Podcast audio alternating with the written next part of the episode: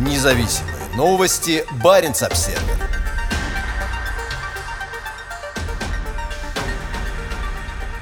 Финляндия выбрала F-35 в качестве будущего истребителя.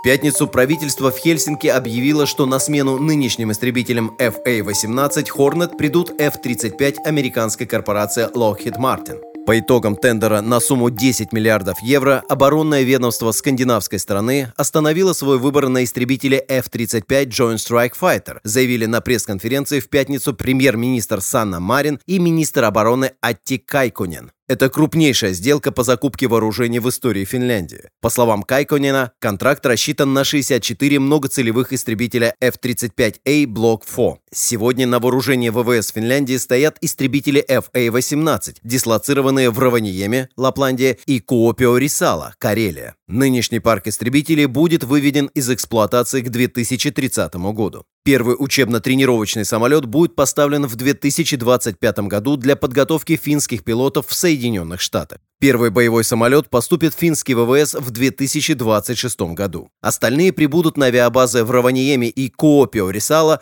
с 2028 по 30 годы, говорится в пресс-релизе правительства. Лапландское воздушное командование находится в аэропорту Раваниеме, расположенном на полярном круге. F-35A способен инициировать действия по противодействию авиации, а также генерировать и передавать необходимую ситуационную осведомленность и данные о целях, что позволяет F-35 наилучшим образом поддерживать наземные и морские операции, говорится в пресс-релизе правительства. Финляндия станет третьей страной Северной Европы, купившей F-35. Норвегия получила свои первые самолеты в 2017 году, а еще три прибыли в страну в этот четверг. Из 52 заказанных машин 34 уже находятся на авиабазе Эрлан. Дания рассчитывает получить свой первый F-35 в 2023 году. Общий размер сделки составит около 8,5 миллиардов евро. 64 многоцелевых истребителя обойдутся в 4,7 миллиарда евро, ракеты класса «Воздух-воздух» в 754 миллиона евро. Стоимость сервисного оборудования, запчастей и сменных деталей, обучения и поддержания квалификации, а также другого оборудования и технического обслуживания до конца 2030 года составит почти 3 миллиарда евро.